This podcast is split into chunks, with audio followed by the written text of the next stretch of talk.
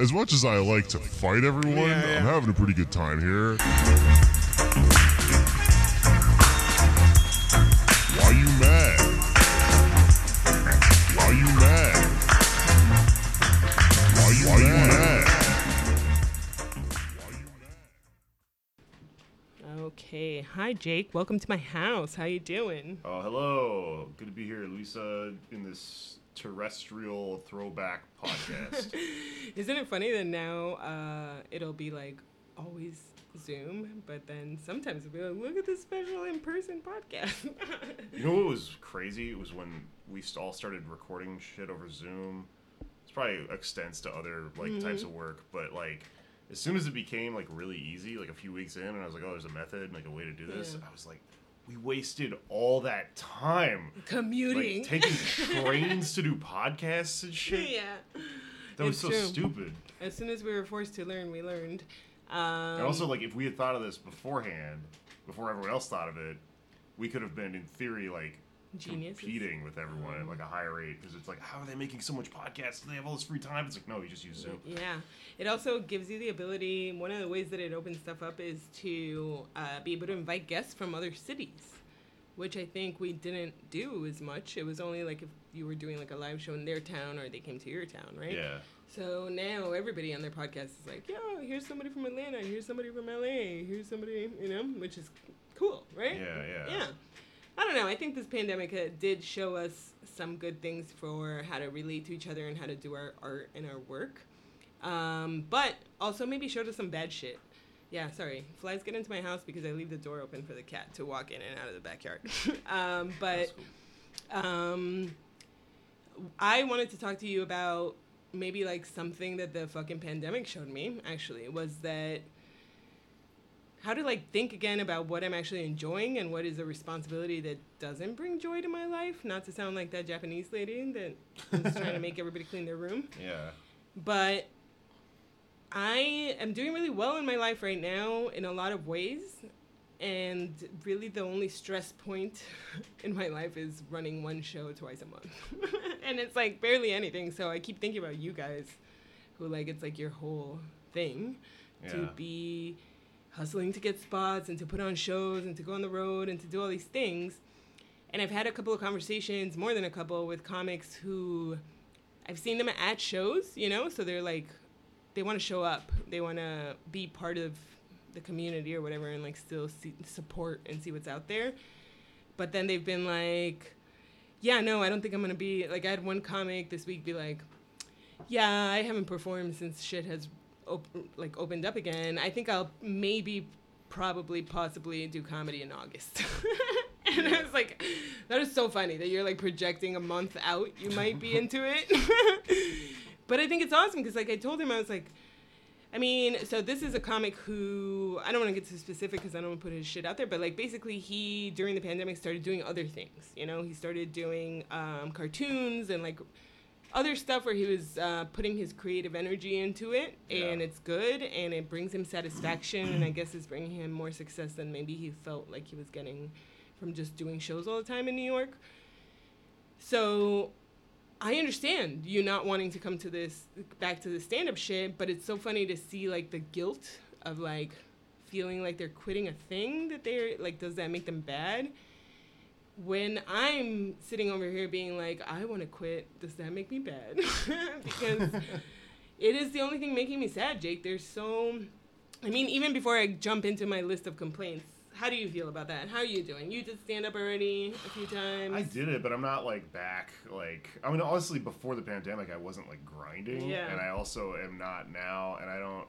I feel really excited to go on tour. I think I'm gonna do a tour, and I'm gonna like write some material and lead up to it.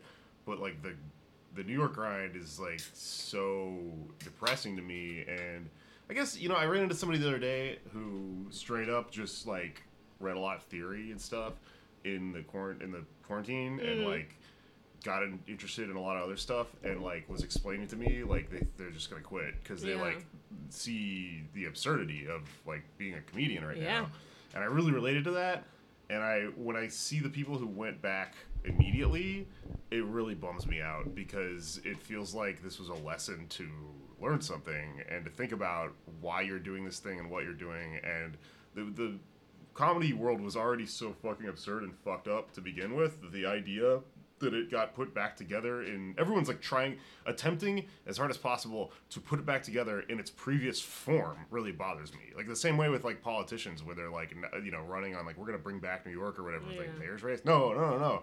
New york was fucked up. Like this was an opportunity to like change you know? And uh, to me, I mean, I, I'm cynical about this, and I've probably said this in the show a lot, but it, to me, it just seemed like the comedy really, the, the pandemic really laid bare how much of a mental illness the people's relationship with with comedy was to begin with, because when you saw people just start making excuses to start going back during it, you're like, okay, Yeah. what's really going on here? And then, yeah, with with like the return to normal, I mean, I, I don't know. I, I'm being weird about it because like I did have a lot of fun, like the few sets that I've done, but like doing comedy with a capital C, like making schedules and like putting together Sucks, right? like I'm gonna do three spots a night and to catch Yeah. this train to do that one or whatever. That seems like such a relic of the past to me right now that I can't imagine.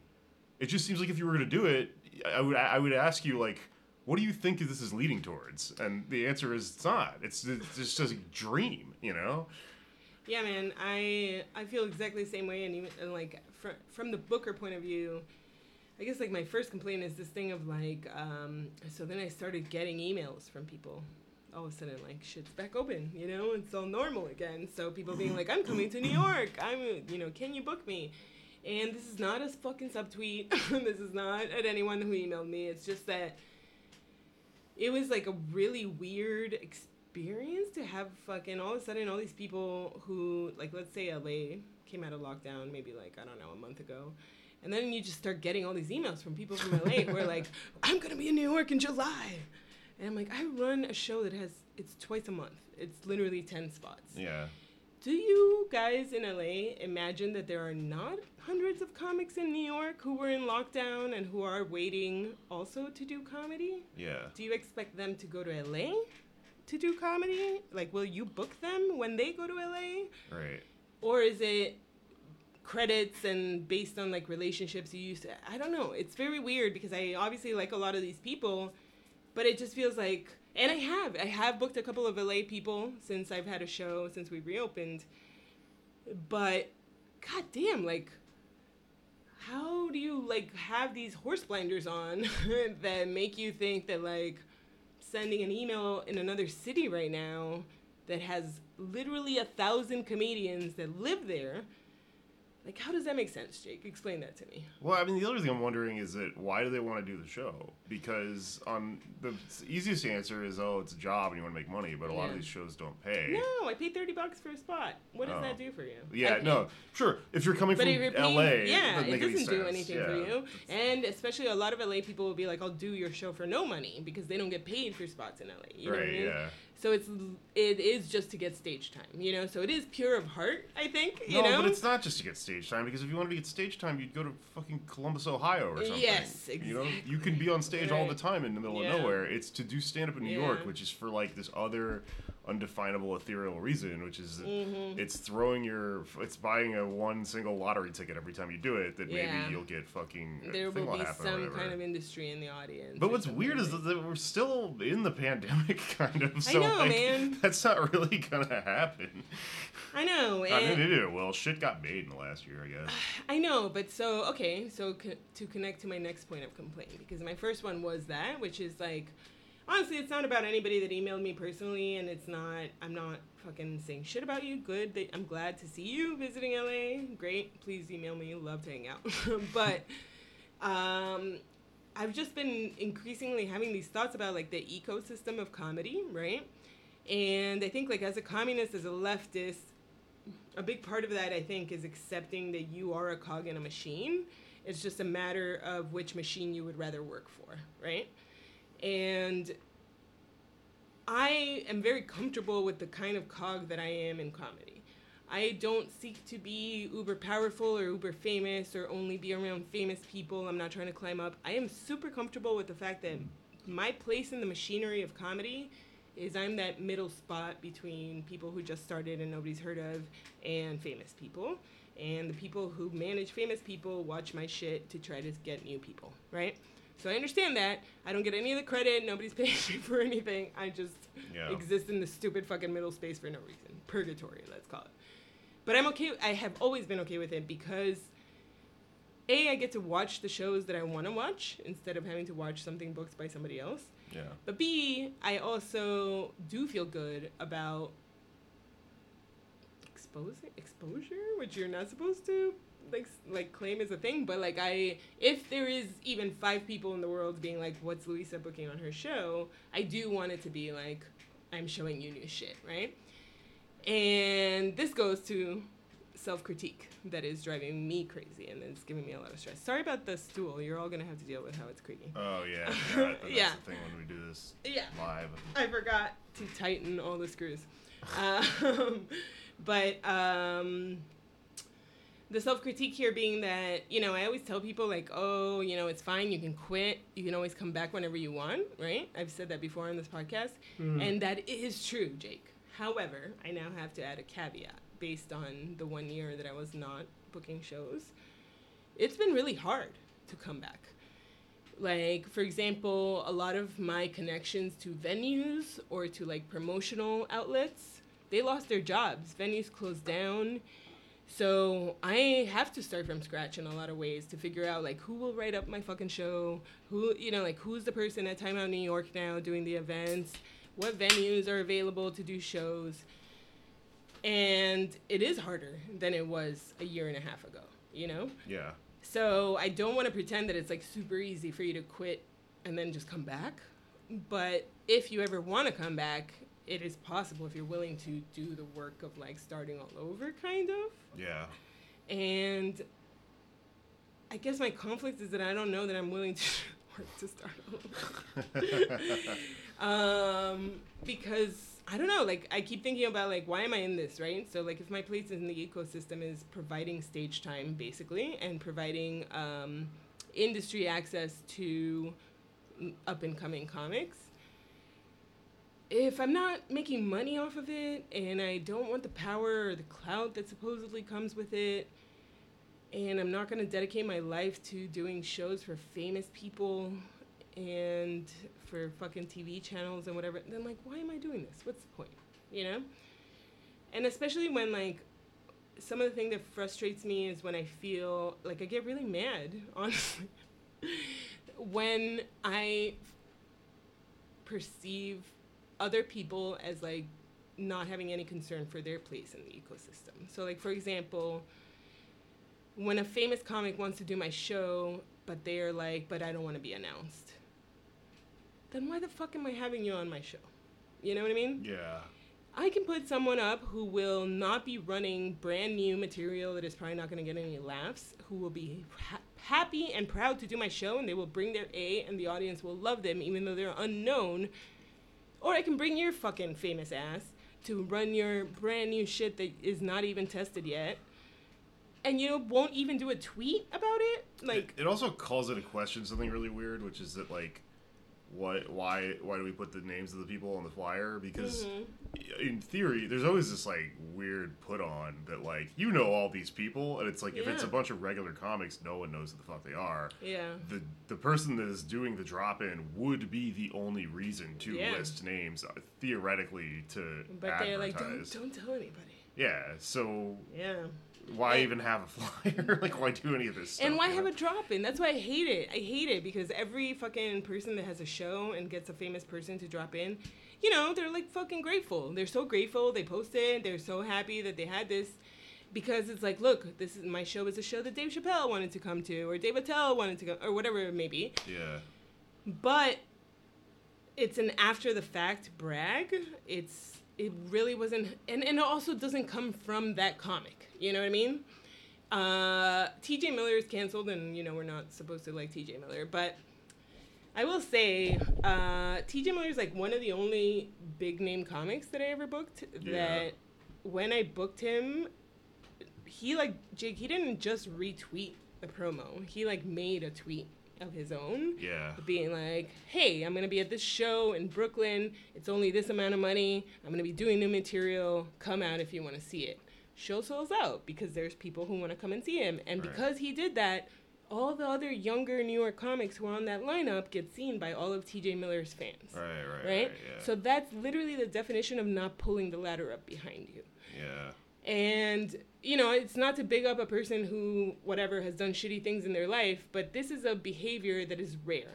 That in most comics, once they reach status, Laurie Kilmartin is really good about sharing the shows that she's on and retweeting and, and being like happy and proud to be on something and sharing it with her audience. Uh, there are others, but it's a fucking it's a it's like rare you know what i mean and then the rest of the time they just expect because i'm famous you will be happy to have me and i don't have to do anything in return for that and it's not about it being transactional jake because i really don't mean it that way but it should be about reciprocity right Yeah, it's just big shot shit. yeah This is like when uh, you know, you used to have like rock stars and fucking performers that would like, you know, you can't talk to them in the green room and stuff. Mm-hmm. It's weird. I mean, there's still green rooms in comedy, but I think comedians, even when they're big, think of themselves as these like everymen, and like they're still cool when they're very much doing like yeah basically carbon copy with the same behavior. yeah It's weird that uh, what's his face, the rapist, what, uh, T.J. Miller, Miller. that he was like that. But I mean, that's also you know goes to show you like you can be a good person and a bad person and a bad person like, yes at the same time. They don't cancel each other out, you know. there are plenty of good comics out there who are good people who will not like they think their retweets are precious and they will not ever share Yeah. a show that they're on. And honestly, Jake, I'm reaching I'm reaching the point. Okay, tell me, okay, this is me being mad. But is it crazy of me where I'm reaching the point where I'm like, you know what, fuck those people. How about I don't book you? How about you go to the cellar, where the fuck it is that you want to drop in. I'm gonna book the people I want to book who I believe will bring their A, who will be happy to retweet the show and invite people and put people on the list and be part of the ecosystem of comedy of providing stage time in return for providing a good show. Yeah, you're free to do that. I mean, you're. f- It's weird. There's this circular aspect to it where you are free to run your shit like that, Yeah. and that also will give you like a certain type of comedian with like a level of professionalism on some level. And then that's also the reason why people seek out people your. Well, Yeah. no, the reason people Yeah. seek out your shows is because there's like some consistency here or whatever. So that is the role. Like, I guess if you're asking this big existential question of like, what am I doing? Why do this? Yeah. I mean, that is on some level what you're contributing to all of this that is of value. But the question is, like, does you find that fulfilling or not? Because I mean, it might. You might also look at that and do the calculus and go, "Yeah, "This is me contributing a lot to a thing that I don't benefit off of it anyway," Yeah. and that people then don't even appreciate. And it's like, you know, doing like charity work for people that don't even see it, and you know, what the fuck is the point of that? But also, you're not supposed to be doing charity work to get recognition. You know what I mean? So like, but, but this is also when I say charity, like. but also this isn't charity, right? isn't- yeah, you're not helping. No one needs to do no, comedy, like, Exactly. yeah. yeah. this isn't actually helping people who are down downtrodden and like in a bad. No, that's what I'm saying. This is what's weird about it. Is you're just helping out people who are doing something superfluous. Something stupid. Yeah, Yeah. exactly. Exactly. So I don't know. Here's what's fucked up though is that the 60 to 90 minutes twice a month during the actual show make me so happy. I love it. The comics have a great time. They I have not had anybody bomb so far. Everybody does wonderfully and like is happy to be doing a show after everything that's happened and the audience is so happy to be there and it's just been great and I get to watch lineups of people that I want to see. But everything leading up to that and everything after that sucks. I don't know how to explain it. It's like I don't I don't feel good about like telling people no for spot requests or like yeah, it just sucks, man. I don't like any of this. I don't know. So well, that's kind of what it's like being a comic. yeah, Is like it, I've had that exact feeling so many times where it's like you like the ten minutes you're on stage and nothing else. Where you're like I fucking am ready to blow this whole thing up. Yeah. Like I hate this. And you know you're so stressed out, and you drove for three hours to get there, and then some Yeah. bullshit happened, and yada yada yada, and then as soon as you're on stage and you get a big laugh, you're Yeah. like, I fucking love this so much, you know, because like Sickness. all of it is worth it for this Yeah. Mm-hmm. like one feeling, and uh, you know, what do you do with that? I mean, I don't know. On some level, this see thinking about it from that point of view makes me think you're just you're a creative person. You're just like the rest of us, which means you actually do like this, and you're just in a you know in a bad mood about it about I am. place, you know, which just Yeah. happens. Yeah. It's to me all the time, you know. I'm just in a bad mood about it, and because like uh, I signed up for a ceramics class. I'm gonna learn to do like throwing, and it's gonna be like six Sundays next month in a row. That's cool, but do you think you're gonna be throwing a ceramic wheel and be like, "This is all worth it no, right now"? The now, thing, right? probably not. But I don't know. I but it also will probably not stress me out in the way that running a show does. You know what I mean? Yeah. So I don't know. Like part of me is like, oh, I can find other hobbies to do where I feel like I'm doing something. And then also maybe, you know, part of my guilt is that I'm not like a real organizer. Like I could put my fucking practice into actual practice or whatever and do real things with helping real people as opposed to spending my free time on comedy. But I don't know. I can't I'm figuring it out. I'm trying to figure it out. It I try not to let those voices bully me into uh, guilt about leftist doing shit. something better. Because yeah. like we are in a microscopic minority of people who even like understand socialism and organizing and stuff Yeah. to begin with. So like the second people are like giving you shit over like, oh, you're not, you shouldn't, you're not part of this because Yeah. you don't, you know, fucking make any real change. or you know, I don't. It's, it turned your entire life into DSA organizing, like a lot of other people did, which is like you know cool, but also another Not in- like yeah. why, why are they doing that? I mean, it's like when people get addicted to AA or something, you know, like there is. What I'm saying is. It's not that they're not like right in a critique on some level, or yeah, sure, you know what? If you feel that itch, like, and if you you want to make the world a better place, yeah. yeah push yourself into like trying to to help out a little bit more but don't burn yourself out you know I- uh i i don't know i've been kind of big on that lately because there's an accusation that gets thrown at like leftist podcasters Mhm. you know like you're like not making, you're not doing anything for real. yeah, Right. and you know, I- if I was somebody who was a fucking political scientist or pundit or fucking historian or some thing that was, you know, it was uh, maybe moving a direction where I should be speaking more publicly or organizing or whatever the fuck, or you know, I was involved in.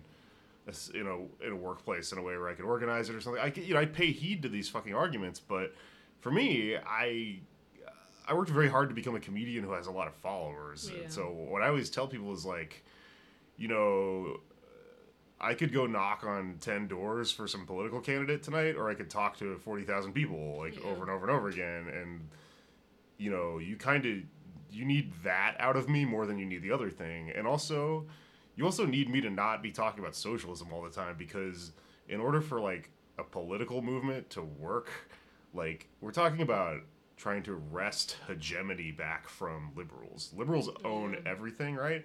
So in a in a successful like socialist America, like a world where we have some sort of foothold on things, you see a comedian like me and you don't know that I'm a socialist or that I'm, you know, liberal or that I'm a fucking whatever, uh, because the assumption is not. Because you, you need this, this thing to be so open and inviting and inclusive that there are people that are just living their lives who are like passively involved in it sometimes and then actively involved in it other times or whatever. Yeah.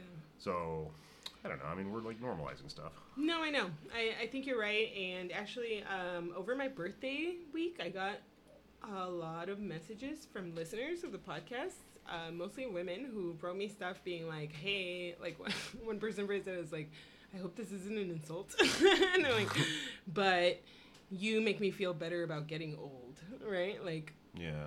y- you know, like she basically went on to be like, oh, you're. And one of the few examples that I have seen of a woman being happy to get older and to like enjoy who she is as a person as she ages. And to me, that is something, Jake. Like, it's not nothing. You know what I mean? Like, I didn't grow up with any example of that. I would have loved to have heard at some point some person talking about how to live your life in the way that I eventually wanted, like, became clear on. You know what I mean? Yeah. And I do think a lot of the stuff that we talk about is important for artists to be considering for how they do their art and how they exist in the capitalist world. So, and, and- I don't know. And I've had multiple times that I've said on this podcast, I definitely don't think that art and narratives and words are useless. They can't fix everything, but they certainly push people towards having new ideas and finding others who share their ideas and therefore making those more likely to survive and propagate, right? And if we think of this concept of like it takes a village, right, which is like a saying about how to raise a child, that it takes like the entire village, not just the parents. Yeah. I think that progress also takes a village. It takes the people who are willing to compromise and, like, let's say, be the DSA type people. And it also takes the people who are willing to be radicals and not compromise and continue to push everyone narratively towards the furthest extreme Yeah. because it ends up just moving the window, right? All right. and we're not actually each other's enemies. We are contributing to moving things in the same direction. So, my problem, I think, is maybe that I feel better about this podcast than I do about booking a show. Because booking a show is like a blip in the fucking ecosystem of this. It's just one show in one city in all of America. And whatever I do, there will be industry people who will pick and choose from my lineups whoever they feel fills a fucking need that they want and fine they're getting to do their job i don't feel any satisfaction out of being that stepping stone for them so i don't know i try i'm trying to accept that like within the ecosystem we all play different roles and they all contribute to leading somewhere but that makes me really mad when I get to the point of seeing someone that is actually not contributing to the ecos- ecosystem in any way. And it's just entirely selfish, even though I know that stand up is about being selfish, you know? I don't know. So I guess I'm having a real problem with like my communist instincts battling this like art form that I love and that I want to contribute to as part of a whole community when all the members or the majority of the members of that community do not see it the same way. They see it as a fight for yourself and only yourself. Okay. Well, a couple things about that, right? So the first thing is like I've been thinking about that. Whenever I think I've been thinking about starting a show every once in a while. I think maybe Yeah. I'll start one, but like not for the reasons of contributing to comedy. It's because for me, then it would be your guaranteed stage time. yeah, I also just want to have a party. Like, no, I'm dead serious. Like, I just want to Yeah, have that's a a good party every reason to have a show. weeks. Yeah, totally. Uh, I think that, that that's why I started doing comedy. You know, was not because there was some capitalistic goal at the end of this and like the fame and all this stuff. It was literally like catharsis. You know, and I think that when I think about all this stuff that you're talking about, and I ask the question of like, why do this? If I was going to shirk away all this that I think is bullshit, this the idea of doing a set on a Friday night with my friends at a bar, and then we hang out afterwards and do karaoke is like totally enough. That's the reason. Yeah. I could quit comedy and just do that, Yeah. and then that's you know technically I'm doing comedy or whatever, and I think it'd be fucking fine. Yeah. Um, but you know, I mean, you're putting in all this like promotion work and stuff like that, and like you're saying, it's this cog that's connected to the whole industry, and I think it's Yeah. probably what's like what's causing the anxiety here, and also it's causing like an existential crisis where you're like, well, you know, do you feel guilty about whether this is enough or too much or whatever? And I think like. I guess I just really try to push back against the guilt because I have Catholic guilt and all that shit, and I'm always Yeah. like aware of the voice in my head or whatever, the priest in your head or whatever the fuck, cop in your head thing, and like, um, I think that one thing that we're conditioned not to do a lot of the times is like give yourself a break and realize like, um, like, like I'm always like, oh, what am I doing? Like this is like Yeah. meaningless, and then I realize like, no, no, no, no, no, no. This is I'm standing on the shoulders of a fucking mountain or a giant. I'm mixing mixing metaphors, but like I'm standing on top of a giant thing that I built, that I put all the work into. So if there's time to relax now and just it doesn't feel like work sometimes, guess what? That still is work. Like even if you under a labor microscope, looking at like what I do all day, Yeah. tweeting or whatever, it is like the compounded fucking outcome of a bunch of networking I did that got like my Twitter numbers up or whatever. Yeah. You know, and so now it's like no, you the the stuff you know the doing stand up right now and, and tweeting and stuff has more of an effect you just don't, it doesn't feel that way because you're conditioned to think, oh, I need to suffer in order for like a thing to fucking feel like it was, you know, a certain amount of labor outcome or whatever. But it's not, and I understand why it's distorted that way. You know. Um, the other thing I was going to say is this kind of leads back into something we were talking about the other day at the bar, which is that. Uh, so I think part of the way it's easy to feel like this and feel disillusioned in the community of comedy is because comedians are like individualist entrepreneur types and I'm thinking about this a lot because you know I'm like a big stupid fucking DSA guy and a leftist and communist and all this shit and I think about labor a lot but it's weird because in my life I have been a bartender uh, a fucking comic, a gig worker, all this stuff. I uh, friends with like sex workers, drug dealers, Yeah. all these types of jobs that comics do, and like people that are just trying to live a certain way do, which are also very popular among libertarians. Yeah. So you would think, well, how does this work? How are you a commie, and how does this, you know, compute or whatever? Aren't these the jobs that turn people into Republicans? Because they're all about like, I don't want to pay taxes, I don't want to report my tips, I don't want to fucking, you know, be accountable to anyone. I want to make my own hours, and I want to. And it's weird because the like whenever I talk to other like bar people or, or comics or whatever, it's impossible to get them to unionize Yeah. or to think of themselves in solidarity in any way because um, you know in a normal workplace the precarity of the situation is what is working There's against power, but in this gig economy, there's like power in that precarity. you it's like you invert the precarity Yeah. right so usually a normal job like the oh i could get fired at any minute Yeah. is the worst thing about it Yeah. and that's what gets you to go around and get everyone involved in like thinking about like okay let's band this Let's thing together and unionize, yeah. fucking unionize right Mhm. but in comedy and in bartending and in all sorts of shit like this where you're like a lone gunman you know a fucking gunslinger or whatever is uh gunslinger is the word i'm looking for not not a political Gunman. assassin yeah. uh, but um Not gunman. but um, what's interesting is these are situations where the precarity works to your advantage, and I've always felt like kind of conflicted about that because Yeah. like, like I when I worked for like uh the gig economy apps. Everyone I know in like labor organizing hates them, and they're like, "Oh, they're evil, and it's the end of the world and stuff." And I agree because I understand in like a macro sense why those companies are ultimately evil and capitalistic and they're destroying society. But in the immediate sense, I loved working for those apps because I need to make my know, own fucking yeah. hours, dude. And the thing that always killed me, that always fucked up my other jobs, was being late because I was Yeah. fucking out all night doing comedy and stuff. And or I need to quit early to get a gig. Oh, I can't get out of work, so I missed a gig, and now I don't know if that would have made my career or whatever. So this precarity to your advantage thing is the mode that comics get in when they're at their peak and when they're at their best and that's why there's the like the people that make up the community that are known as the peak of comedy are all well, gunslingers. Like I s- mm-hmm. was saying like they're all like lone wolves. So that's why you don't feel like you're in a community because you're in a community of people that are out for Oh, themselves. yeah. and they're they don't even understand the idea that we would be anything but that. So they ask you like Yeah.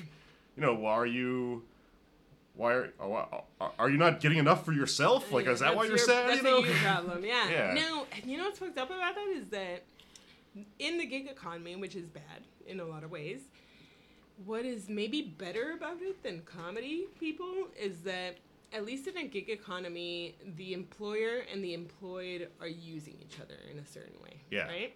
Like the employer wants somebody that they don't have to give anything further than like an hourly pay for this temporary job for, and the employed wants no responsibility further than you will pay me for the amount of hours that I'm willing to do until I decide not to do them anymore. Yeah. Right? They'll they'll still lie in the commercials Yeah. and say, "Oh, we love so our dependable. whatever our partners or whatever." Yeah. But they also will come out up front at least and be like, you know, here's a pride ad for some lady who drives Uber. She Yeah. loves driving Uber because it gives her the flexibility she needs or whatever. That's, Yeah. That is really why people do it. You know? Yeah. Well, that and you know nowhere else. to But then that throws into question like, why am I doing this? Why are comics who don't enjoy doing this doing this? yeah. why I don't know, like if I don't want the power, the clout that supposedly comes from having stage time available to hand out, and I don't make money off of this because I'm still in the red. Although, well, I think we'll survive. We'll see. I might keep casual sets going. um, it still is like I just keep thinking about like what is the impetus for doing this if it's actually a thing that gets in the way of me doing a bunch of other things that I enjoy a lot in my life, which could include spending time with lovers, traveling, working on my plants, doing my ceramics class. you know what I mean? Like yeah. I could do those things which do not put me in situations where I am the bad guy to people and people hate me because they feel like I denied them of a, some kind of opportunity. It doesn't put me in the position of having to answer all these fucking emails from people from other cities coming as though they don't know that there are thousands of comics in New York City who are also emailing me. Yeah. It just doesn't make me the bad guy to do all these other things to that I enjoy. You know what I mean? Yeah. And I guess if I was getting something out of being the bad guy, it would be worth it. But what am I getting from it, Jake? I'm getting like literally right now. Um, if you did one of those, like you've ever heard, like if you wanted to break up with somebody or make a big, big decision, you should make like a pros and cons list. literally, the only pro of me running a show. There's two pros. One is I love working with Rojo. He's probably the best comic I've ever run a show with Yeah, he's great. he's great and i mean that in terms of like respects me and my decisions and doesn't like try to strong arm me with anything about his friends and who he wants to book and i respect him and what he like it's a great perfect really working relationship and the second thing is as a person who is knowledgeable about comedy, I would much rather watch a lineup that I selected than to go to any random show and watch a lineup selected by the producers there. you know what I mean? Like it's Yeah. absolutely just an ego thing where I'm like, I know better than every producer I've ever met. so I enjoyed those two things, but everything else about it, asking people to do the show, telling people they can't do the show, doing promos, fucking all the rest of it, I hate it. Yeah. It makes me want to kill myself. So should I keep doing something that has such little payoff? Well, okay, so we can get all philosophical about this, Mm-hmm. and like I think there is something to be said for all of that. But also, as your friend, I'm telling you from like a perspective outside of your own Mm-hmm. Head. A few months ago, when we were in fucking lockdown and we were coming out, you were like, "I cannot wait to do this again. This is my favorite thing in the world." Right? And so, on a long, this is why you got to keep other people around because on a long timeline, Yeah. you changed from I love comedy, I hate comedy, I love comedy, I hate comedy, back comedy and forth a couple times, Yeah, right? yeah, And so for this, Mhm. what this is making me think about is when I get stuck in a loop, personally, like my own I mean, like life, I'm not funny or something. Yeah. or just like the grass is always greener. Like when I first moved to New York, I had a real long crisis where I was like, should I move to LA? Yeah. Because everyone from Texas moves to LA. The fuck? This doesn't make any sense geographically. You move to New York. I just fucking wanted to move to New York Yeah. for various reasons. I like the city more and stuff. And uh, you know, and then I went and I did comedy in LA, and I was like, oh yeah, it's like nice out here and stuff, and oh, a bunch of my friends are out here. I stayed for a while, and I think the longer I stayed, I was like, maybe I don't like this place. I miss New York, and then I went back, and then I was in New York for a while, and I was like, man, LA. And then I was like thinking about it, and I was like, I will never be happy if I don't stop thinking about this because it's impossible to to have it all, you know. And that's when I got really addicted to going on the road because I every, every town I go to, I fall in love with, and then the Same. So that's why I think that it is the right choice to like want to go with you on the road and Trey on the road, and I mean, I'm just gonna like hang out with you guys because this is what I realized is like, okay, Jake, I never wanted to work in comedy. I literally was just hanging out in comedy, and then comics would be like, "Do you want to work?" and then I, like Yeah. an idiot, I was like, "Sure, I'll do it." yeah, whatever you need me to do. And so I'm mostly just tempted by the idea of like I could just hang out again and I don't have to do any of this. But I think you're right about how it just goes back and forth and I am trying to remember the parts about it that I love. And I ho- and and it's fucked up because what I tell comics is to remember the parts of it that they love and that it's worth it for those parts yeah. but in practice. Okay, you know what though? Yeah. Let's get psychological about this, right? Okay. I think there might be something under the surface that you're not really seeing about yourself. Mm. and it's something we're all experiencing but like psychology is all about like understanding there's stuff you're experiencing that you the don't subconscious. that you don't right. understand. It's Yeah. underneath your conscious, right? Yeah. So like something happened recently with me, and I was talking to a friend of mine about it the other day, and I think I kind of realized like, oh, other people are going through this, which is uh, quarantine was actually pretty fucked up. We all memory hold it, but it was Yeah, yeah. pretty. You know, I don't want to use the word. PTSD right now. Is what you're saying? Well, I don't want to use the word traumatic because it's like a fucking Yeah. Twitter word or whatever. But like, you know, something really intense happened. We're all like, "Am I never gonna be able to leave the house again?" Yeah. And then it got warm outside, and the fucking vaccine went out, and then all these people were like, "I'm gonna fucking go back out," Yeah. and everyone way overdid it immediately, Yeah. and was like feeling pre- like putting pressure on yourself to go back out and do all this stuff. And I think that tracks pretty hard with like the feeling pressure to do comedy sort of stuff because you're like, comedy is social, you know, Yeah. and so you're you're like overdoing the like putting importance on I got to do this because I was just shown a reality where I wasn't allowed to or whatever. Yeah. and it's just a slingshot. That's going back and forth. And it's it's weird because I'm act- right now personally I went back to spending a lot of time inside because I was like oh I was overdoing it and I was not like ready and like like don't have any fucking social skills anymore. I had Yeah. to begin with. But like you know like you actually kind of have to slowly titrate your way back up to whatever reality we were living in before and so if you have like a depression about it it's just might just be a reaction to that. Like considering how much I know you love comedy, Yeah. this might just be like oh a, a situation where this is like like you, you know you ever have somebody like look at you and go oh that thing you're describing you're just depressed about it and you, Mm-hmm. you're like oh I didn't even realize it you know I guess I mean I don't think you're wrong, but I I guess the thing I'm having to confront is like that's if that's the only thing.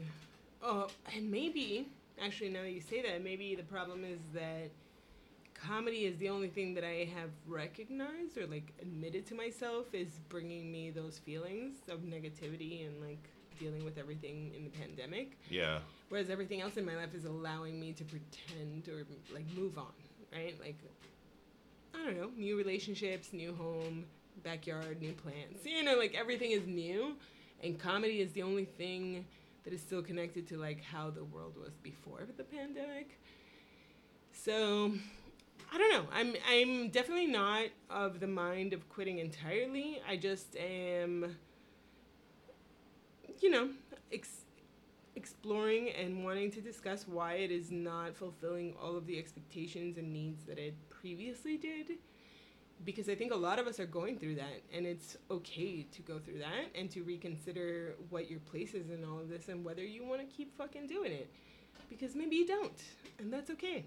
that is also totally normal and okay Yeah. one could even argue more normal than any of the above you know Yeah, and yeah, and that's why I brought up like it is harder to come back than you think because I very much do believe like if you want to walk away from it, you should walk away from it, take a break, and you can come back whenever you want.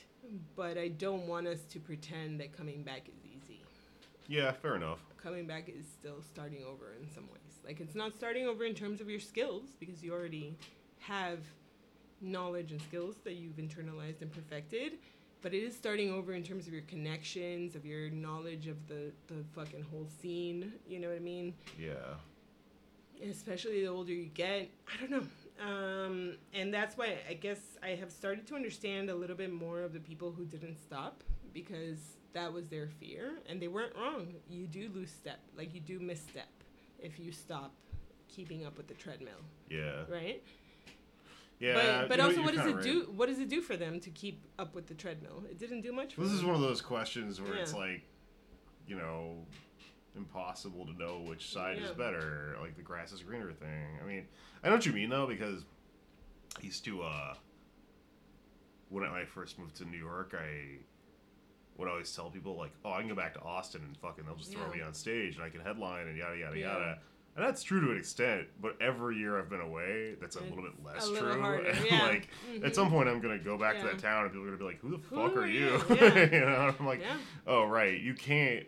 That was a consequence of the decision of leaving that town, which Yeah. is like just part of it, you know. yeah And uh, that's like, you know, you see what I'm saying? Is But it would be the same. I think about that. I think about like if I stopped booking shows and somebody, oh, who, somebody had a tweet. I'm always so bad at mentioning, and did I, I don't know who I, I don't know if I told you, but I did, like a few episodes ago, I mentioned somebody's tweet, and I couldn't remember who tweeted it, and then the comic texted me. It was like, I finally got the "Why You Mad" mention, and you couldn't remember that it was me. I was like, oh, I'm so bad. I never remember. Oh yeah, who was it? Uh, Matt Ruby, actually, who did a tweet about, um, I don't know. See? So before I forgot your name, now I forgot your tweet. But I remembered your name. Uh, but what was the point of this before this? Oh, I forgot. I was talking about go back to Texas and they don't remember you and shit and leaving comedy and you come you can't after a while you really do lose the connections and stuff like that. Hmm.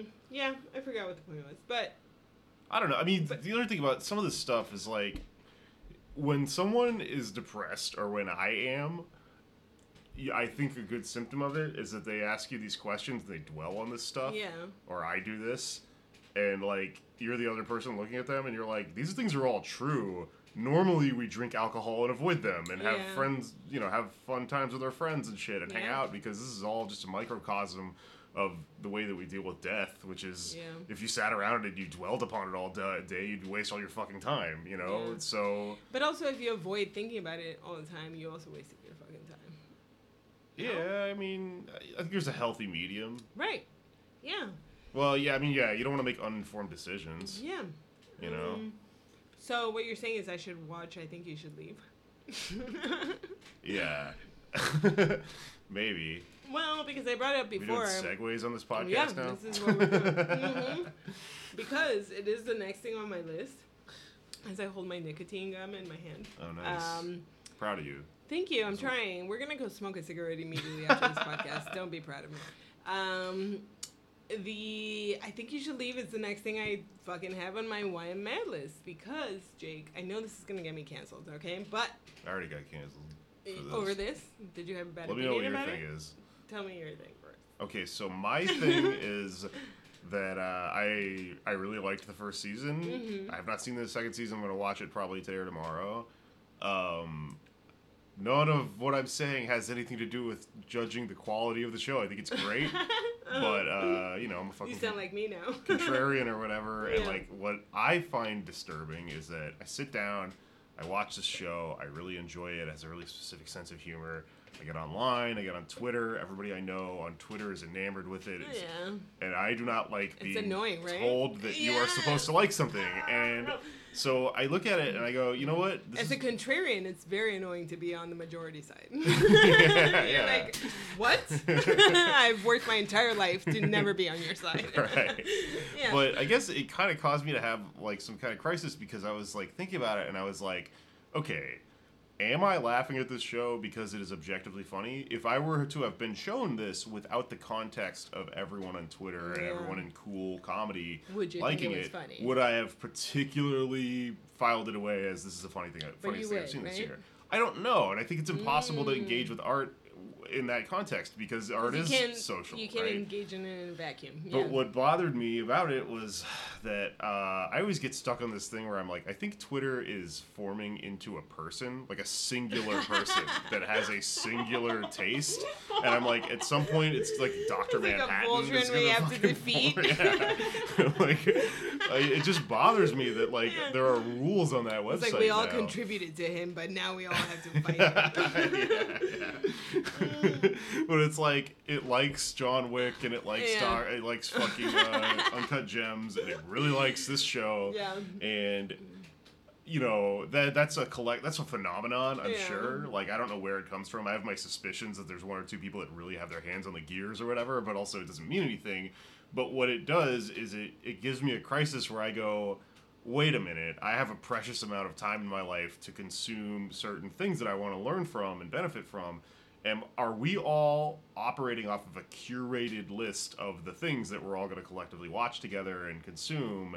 And is is maybe I should get the fuck off Twitter because like I'm looking at the next few years of my life and it's all like prescribed out. Like, oh, we're all gonna watch this, and then we're all gonna watch.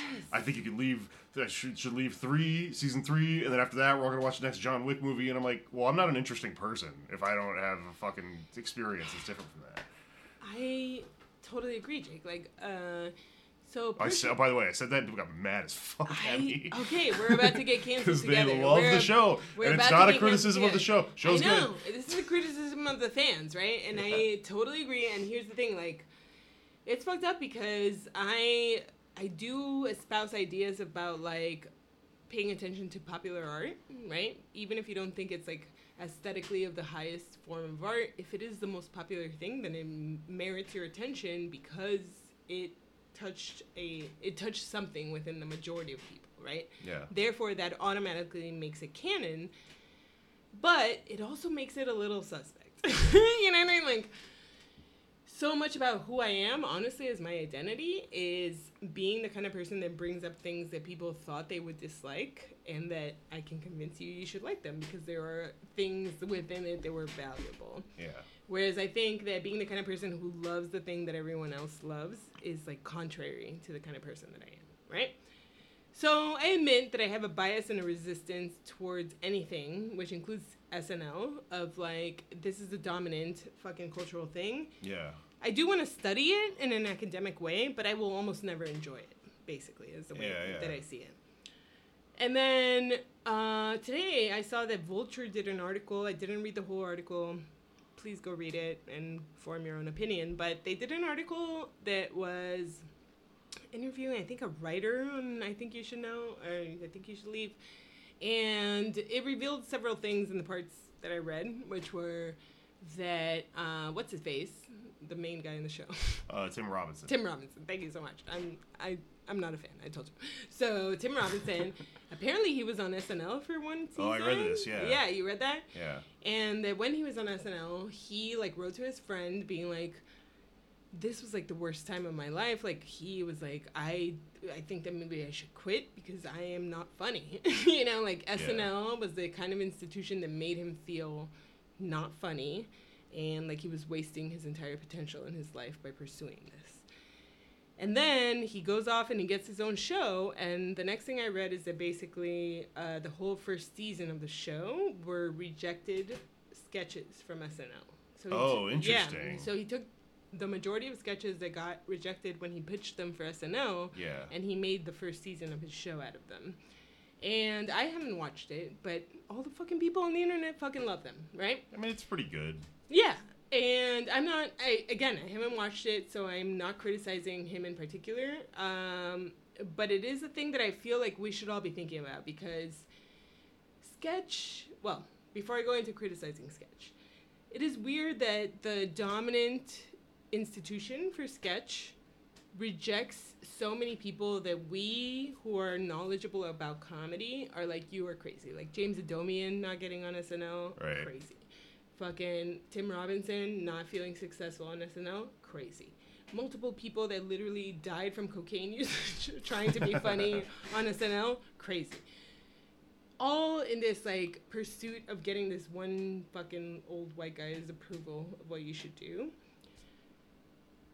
And I do think there's something to consider there about how weird it is, the the like goals that we set to ver- to validate us. Because when you think about Tim Robinson wanting validation from SNL, that sounds crazy to me as a person who has never seen his show based on the way that people react to. I think you should leave versus the way that people react to SNL. Yeah. Because the way that people react to SNL, as not a fan of SNL, is you have 35 sketches in an hour and a half or two hours and a half or however long that show is. Two of them are good a year. Literally a year. Yeah, it's so funny whenever one is good that like it's like a They write an article. Yeah, like oh Yeah. my god, they did a good sketch. It's like the story of the week in comedy or whatever, which is weird because that's the bare minimum. If it was stand up, nobody would write a joke. Nobody would write an article about how your fourth joke was really good, Yeah, but all the other jokes were bad. like ah, well, Yeah. it reminded us of of Yeah. back in the '90s when he was good at comedy or whatever. You know, Mhm. that's how uh, the, the Simpsons is now. Is every once in a while there's like a story about how like the Simpsons wrote an episode and it feels like a season Like five or whatever. yeah, it's yeah. like. Well, good, good. That was try number seven thousand out of Yeah. fucking, you know. Yeah, exactly. And I'll be honest with you, you know, to begin with, um, I almost feel like even if you disagree with me in what I'm about to say, you should take into account what I'm saying because I'm an objective observer instead of being like a fan of sketch who did sketch and who like believes in sketch forever. Yeah. I am a person who watched SNL and Mad TV and all this stuff, and in general, I felt like sketch is not good. Don't write me emails about this, okay? But I genuinely think that sketch is a bunch of good ideas, sometimes executed well, almost never executed with a good ending, okay? And hear me out, because in stand up, one of the like demanding factors of stand up is that if you have a good idea for a bit, you need to formulate that into the right wording that A makes it a punchline and B makes it a like has a closing loop to it, right? Uh huh. Like you can't just be like, here's a good idea. Anyway, next topic. and that is what sketch does. Yeah. Every single time. Sketch is all premise, no. No punchline. punchline. Yeah. Yeah, dude. And I can't I can't handle it, Jake. And I just am like, yeah, that's a good impression, that's a good whatever. But you fucking literally took it to step A and B and then you fucking fell off the cliff at C. there are some people that are good at finishing sketches. It's happening. There are some people who are good at finishing some sketches. Let's be honest. and I do think that it should exist. I'm not saying that it's not an, a valid art form, but it just is so crazy to me that it is like the most visible form of comedy. You know what I mean? Like SNL is much more visible than stand up. Well, okay. Here's the funny thing about that, right? Yeah. Like you're sitting here saying, um, yeah, like we all think SNL sucks or whatever, and I'm Mhm. like, yeah, on some level you're right. I do, and you do, and everyone we know Yeah. does. But like in the grand scheme of like everyone, the reason the SNL's an institution is because the vast majority of people are just dumbass kids in high school who actually think it's great, and like this always comes up when uh people talk about like millennials have like a snobby like point of view on music where we grew up with uh you know nu metal was really big Yeah. and then we were all like people of a certain age anyway oh that's for dumb people i listen to radiohead you know and like we all make fun of okay a, a lot of mm. comedians use nickelback as a punchline Yeah, it's a punchline. Yeah. but like, if you go to a Nickelback show, it's like a sold out Yeah. stadium that's the biggest stadium in the world. Someone is Yeah. going to this shit, people love it. right? Yeah. It's- People do like this Yeah. stuff. And the question, I guess, is why? And like, you know, with all that stuff, we could get into it. Like, I don't think Nickelback is a good band. Like, I don't really get it, but I get that people get it. And also, I That's how I of, feel about sketch. Yeah. I'm like, not a good, not a good comedy, but I get why people get it. Yeah. well, to me, I guess so. The thing that jumps out at me immediately is, um, you know, most people in America are put through this like meat grinder of uh, being formed into a person, which starts with kindergarten and then it ends with senior year, right? And like in that, you have elective classes, and it's like you either go to art class or Yeah. music or fucking theater, and so there's just a percentage of people in our society that are, you know, it's a, it's a type of person now, a theater kid or whatever. Yeah. And so it doesn't make any sense. It's like, I mean, I guess on some level it does kind of make sense because this is the country that like ha- has Hollywood in it. So like, yeah, a lot of people are Yeah. going to work in, in production, but it's just kind of bizarre given that like how many different types of jobs there are and then what we're training like a quarter of the students in America to do is like theater shit. So there's I like people I know that went to UCB or like even more heartbreaking went to like the improv schools in smaller towns that I lived in who were Yeah. like their dream was to go to New York and go to UCB or whatever. They're all part of this other scene that Yeah. conceives of that as the thing that you work your way up to the top of and then eventually you're on this one TV show that is the pinnacle of like your entire art form. And to me, it all strikes me as just like painfully middle class and white or whatever. but also, that's most of America is middle class and white, so I can see why that's. I agree. Can we call this episode? Um, I think you should hate sketch. No, no, probably not. How about I think you should quit? I think you should quit. I like that. We should do that. That should work. yeah, Yeah, I don't know because I think just um. I think you should quit comedy. yeah, um, I'm gonna watch it. I'm gonna watch the show. No, dude, it's really funny. Okay, so like in defense of the show, Yeah. I'll say this: Yeah. when I was talking about having this crisis of like, oh, do I like this or not? Or I've whatever. never not liked. I mean, I have liked a sketch in the past. I Uh, like Mango. this is mango esque, I'd say. Um, I did like Conner O'Malley a lot, who was on it before I ever saw the show, and Mm. He's on it, and so you Yeah. get a taste of like, oh, this is this person's kind of oeuvre and like worldview, or not worldview, but like Mm. Yeah. this is their their scene that kind of coalesced around a show or whatever. And uh, I and that makes me feel better because I think when he was being a maniac on Twitter and releasing those videos where he's Yeah, screaming in a parking lot a couple years ago, I really liked them and they were super niche. Yeah. So I don't feel like I'm on a bandwagon when I see him on the show and I watch it and I'm like, no, no, no, no, no, no, no. This is a voice in my head. Yeah. I do actually like this. It doesn't really mean all the other stuff I said is untrue, but I'm also the worst case scenario is not happening, and the worst case scenario that I'm entertaining myself with is. Does this suck? And I'm like doing an Emperor's Clothes thing and going, it's great because I'm supposed to. I don't think it's true. Well, that's my worry because I do think that that's true with SNL. To be honest with Yeah. you. And oh, this is actually something Kath, who's been on the show, friend of the show, she tweeted something where she was like, um, I actually wrote a piece about it. Did she? Oh Yeah. well, she retweeted something today, I think, where she was retweeting the piece, the Vulture piece, that Uh-huh. was about the person that the like was talking honestly about the sketches or whatever, Yeah. and or the piece that was talking about how uh, Tim Robinson didn't like he only did one one season in SNL and didn't feel successful at that season, Yeah. and she retweeted something about it being like this is evidence of how like the person that you think is super funny might ne- not necessarily like bloom in this environment you know like or she was like oh this is evidence of the fact that the problem with snl is not the people they get to write for them right to correct myself.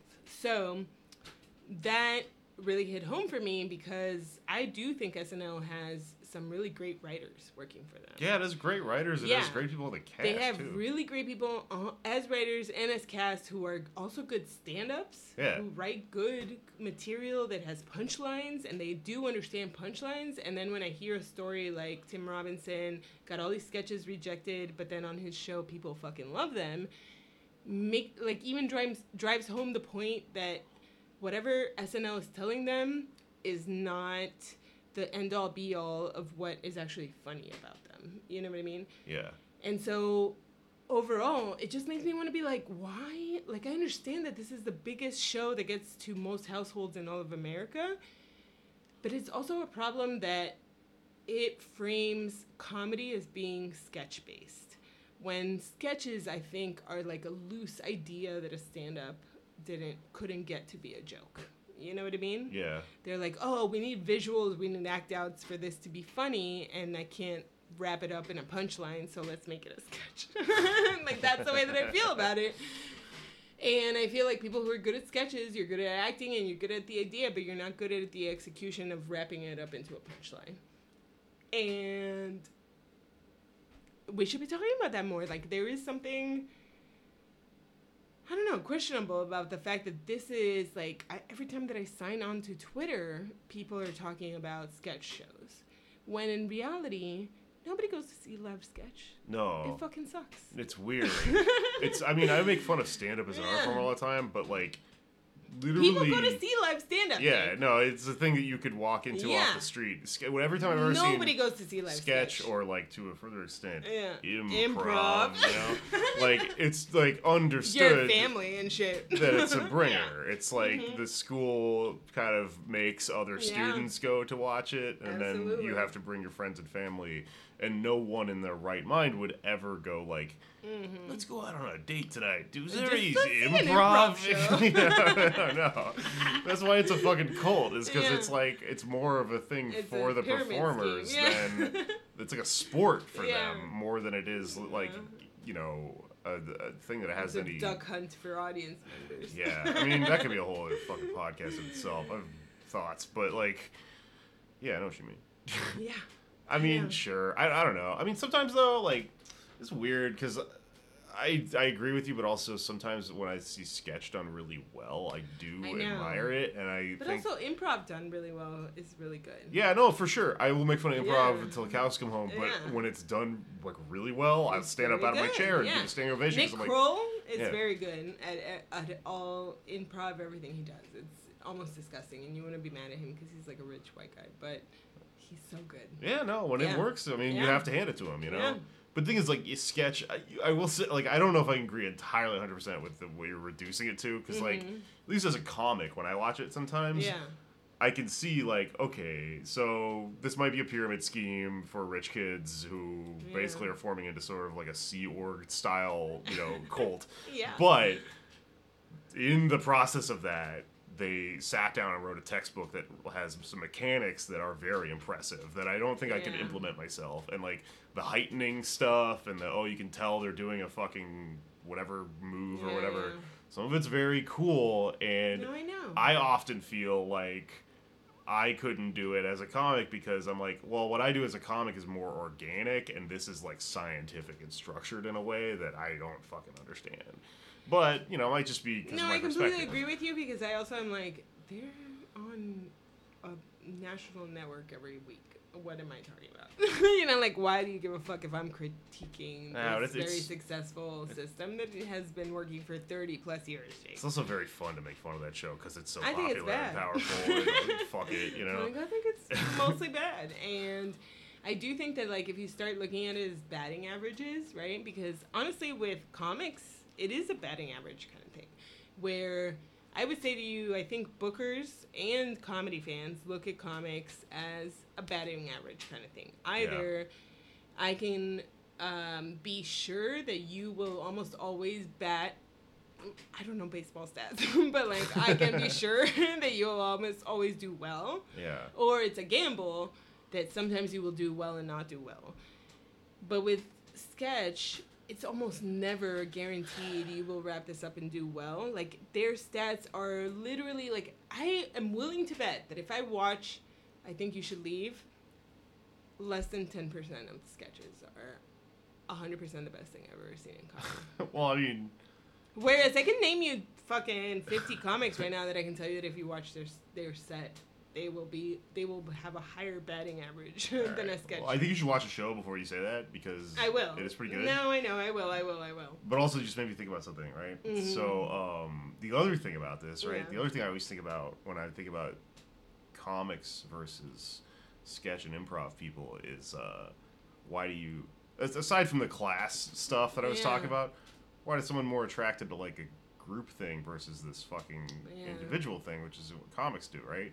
And that goes back to that shit I was talking about earlier The safety with, net. like well with like gig worker types Yeah. versus like I think improv and and uh, sketch people also by nature of being kind of middle class Yeah. these are like office people Yeah. these are like these people with fake email jobs Totally. right Fake email jobs. and they conceive of everything probably in a way that is more collective like that and Mhm. and it's the uh, the opposite side of the coin that I was describing earlier where like comics are like I'm gonna do this alone the risk is It's that I huge, might yeah. die the Mhm. reward is I might get rich as shit All and by like myself. yeah Yeah. Yeah.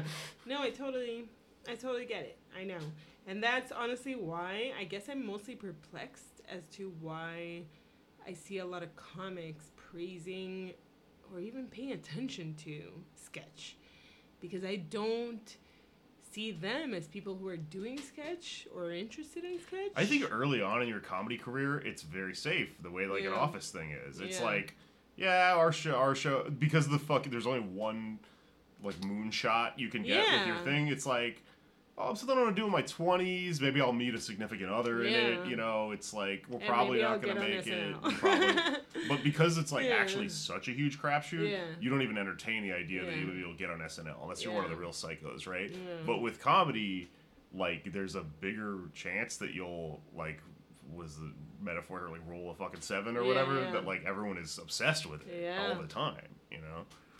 I love that framing it as a fucking gambling addiction because I think that's what's keeping me here. I guess is the gambling addiction because I can enjoy just hanging out, but I like gambling as to whether or not this would be a good showcase. It's weird. It's weird. You know, I mean, I was telling you earlier about how like all I want to do is have a party, yeah. but at the same time, part of what makes comedy exciting is the gamble.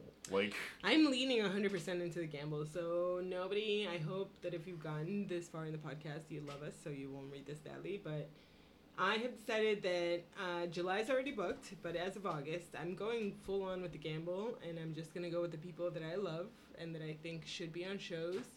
And I don't give a fuck about credits or who's famous or who draws or where the fuck. It's just going to be the most Luisa show you could ever get. And if I go out in Flaming Glory in August and September based on those lineups, yeah, then fuck it. At least I was my real self. And then I know nobody wants to buy that and it's not marketable in capitalism and I can quit. yeah, Yeah. So it's fine. I have plenty of other things to enjoy me to enjoy in life. Um, but it very much feels like I'm willing to take this gamble right now, just being like, fuck it. Well, okay. Let me let me clarify. So one of the things that happened with the uh, pandemic is that like I came back and I tried to kind of like pick up where I left off and do the kind of lineups that I did before the pandemic. And then I looked around and I realized that like a lot of the clubs and even late night shows are doing lineups that are similar to what I was doing uh-huh. pre-pandemic. So it's like almost like they caught up to me in Yeah. this year that I took a break, you know? So I now have to reset my clock to be farther ahead of what they were doing. So I am going to make the effort from August on to not be booking the same kind of people that are booked at clubs and late night shit and other things. Even though they were my favorites, but they're they've already moved on to these things, you know? yeah, it's time to like if you think about what what you can actually contribute to a scene or to a community or whatever to an art form versus if you're just replicating what anybody else with your context could do what i can do is bring you people that aren't being highlighted right now so fuck it i'm gonna do that and if i have to go out in flames highlighting the people that don't get attention right now then fine that's that's the only thing I have to contribute to this ecosystem. that's uh, what the kids call based. Yeah, It's love fucking it. cool. Send me some stickers, some sharpies, some poppers. Yeah. Anything else? I do have a whole thing about freezing your eggs that made me mad this week, or like for several weeks, but we can leave it for the next episode. We don't need to make women mad. Love you, women. That's Uh, a teaser for next. time, yeah, teaser for next time. Anything else you want to bring up? No, I think this is good. I did drink a Michelob Ultra Organic Seltzer Spicy Pineapple flavor, and I just want the all the listeners to know it's actually pretty good. Yeah, yeah. I could see that. Mm, I drink a blueberry lemonade Montauk hard too seltzer. sweet, right? No, I'm kind of into it. You liked it. I Yeah. think if I drank a beer first and then tried to drink this after, I'd be pissed off. But Yeah. as a easing into drinking, pretty Well, nice. Well, to inform the listeners, what happens when you have a backyard is like people come over and they bring all their juices and drinks of preference, and then I just end up with a fridge full of hard seltzers that I don't recognize, and that's what Jake and I are drinking. But anyway, that's right where I come in. Yeah, he's helping me clear out my fridge. Uh, write to us at whyoumadpod at gmail.com. We'll do a mailbag the next week. Next week. Uh, anything else other than that? Casual Sets NYC, Luisa Diaz Nuts, all the stuff. Oh, jokes. I'm going on tour. Um, I have not put the stuff up. It's going to be in the next few days when I put everything up. But Yeah. it's basically the Southwest. I'm going from Houston to LA to Vegas with my friend Avery Moore. I love that. If you're anywhere out there in that buy a ticket, do it, support, send us pictures. I would love that. Okay, uh, that's it. Bye. Bye. Why you mad? Why you mad? Why you mad? Why you mad?